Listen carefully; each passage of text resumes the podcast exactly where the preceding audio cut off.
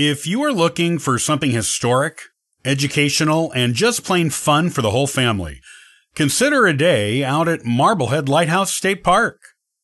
This park is centered around the historic Marblehead Lighthouse, but there is so much more to do and see there. Stay tuned for my thoughts on what you need to know about the park, as well as its storied history.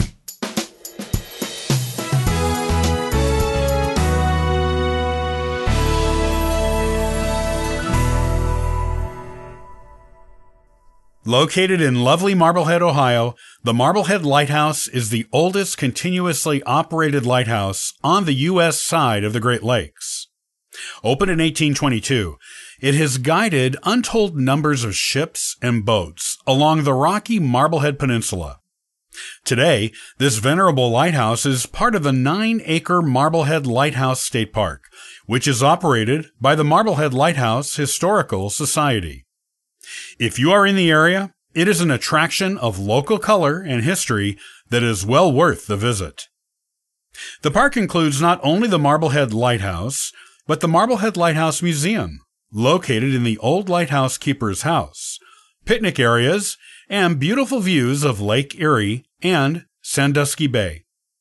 Exhibits on site include a Fresnel lens, ice fishing, ice harvesting, ships, fossils found locally, shipwrecks, local maritime history, a life saving station replica, and an authentically restored Coast Guard rescue boat, including the launching railway. The lighthouse is open for tours in the summers. The museum at the Old Keeper's House is open whenever tours are being given. The Marblehead Lighthouse was authorized in 1819 when Congress acknowledged a need for navigational aids on the shores of the Great Lakes. To this end, $5,000 was put aside to construct a lighthouse at the entrance of Sandusky Bay.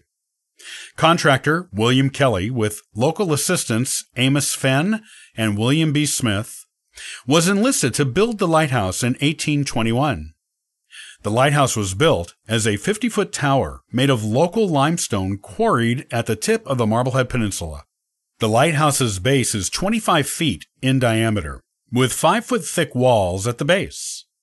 The lighthouse gradually narrows to 12 feet in diameter at the top, with 2 foot thick walls.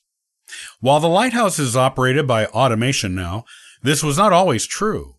Before the Industrial Revolution and the invention of modern technology that allowed for such automation, the lighthouse required actual people to operate it. Over its history, 15 lighthouse keepers have tended it, making sure its beacon was on and pointing in the proper direction at the right times. Two of these lighthouse keepers were women. The first recorded keeper at the lighthouse was Benajah Wolcott, who was a veteran of the Revolutionary War and an early settler of the peninsula. When Wolcott took the job, the lighthouse and its adjacent keeper's house made of stone were brand new. Wolcott moved into the keeper's house with his family. His job was to light 13 whale oil lamps each night, as those were the lighthouse's first means of illumination. The lamps each had several 16.0 inch diameter metal reflectors on them, which helped push the light they emitted across the lake. Wolcott also had to keep a log of passing ships and local weather conditions, and also had to organize any necessary rescue efforts. Wolcott died in 1832, and his wife Rachel took over the duties of the lighthouse keeper. When she remarried to Jeremiah Van Benschoter, he took over as the new lighthouse keeper.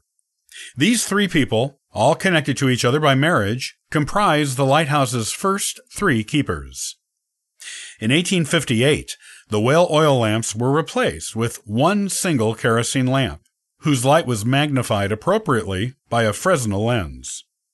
A Fresnel lens is a special lens of curved glass that creates a bright, fixed white light when used against a light source, such as the kerosene lamp at the Marblehead Lighthouse. Other improvements to the original structure include the replacement of the original stone lighthouse keeper's house with the current wood framed house in 1880. The new house was much larger than the first one. In 1876, a life saving station was built a half mile west of the lighthouse. This was done after Lucien Clemens and his two brothers saved two sailors from a shipwreck on the peninsula the year prior. New technology that we might recognize as modern came to the lighthouse after the turn of the century. Fifteen more feet were added to the height of the lighthouse. A mechanism of rotating gears, like are used in a clock, was installed to automatically turn the lantern in the lighthouse. The turning creating a bright flash of light every 10 seconds. The lighthouse keeper had to crank the weights on the gears by hand every three hours from dusk to dawn, so the lantern would continue to turn while sailors needed it to navigate. A new and improved Fresnel lens was also installed. The new one had prism surfaces, which created an even more brilliant light than the previous lens did. Electric lighting did not replace the kerosene lamp until 1923. This made the light and its signal even brighter. Marblehead Lighthouse became a point for important strategic defense during World War II. Civilian lighthouse keepers were replaced with Coast Guard managers in 1946. The light itself became automated in 1958. That same year, the battered looking original lighthouse was treated to a new coat of stucco. The Ohio Department of Natural Resources assumed ownership of the property around the lighthouse in 1972 and of the lighthouse itself in 1998. The lighthouse is still used and operated as a working lighthouse today, and the Coast Guard continues to manage this job, as it has done since it replaced civilian lighthouse keepers. An LED light was installed in the lighthouse in 2012. It flashes a green light signal every six seconds, which is visible from 11 nautical miles away. The green light distinguishes it as a lighthouse light, as local air beacon lights are the old fashioned white the lighthouse used to produce. The green light eliminates confusion over what light belongs to what building. The lighthouse and keeper's house were renovated in 2001 costing half a million dollars to accomplish. The Fresnel lens was given back to the lighthouse in 2004 to become part of the permanent display there. It had previously been on display at the Marblehead Coast Guard Station. If you would like to visit this delightful and historically important and fascinating park, it is open from Memorial Day through Labor Day each day from noon to 4 p.m. It is well worth a visit.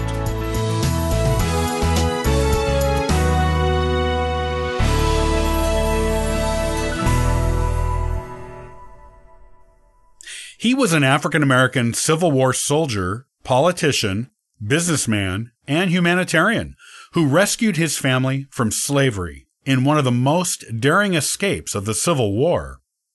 A respected man of his time, he was a hero and a leader in many different ways, both in the war and after it. Tune in the next time for this incredible story. Thanks for joining me today. I'll see you next time on the Ancestral Findings Podcast. And for further info, you can visit us at ancestralfindings.com.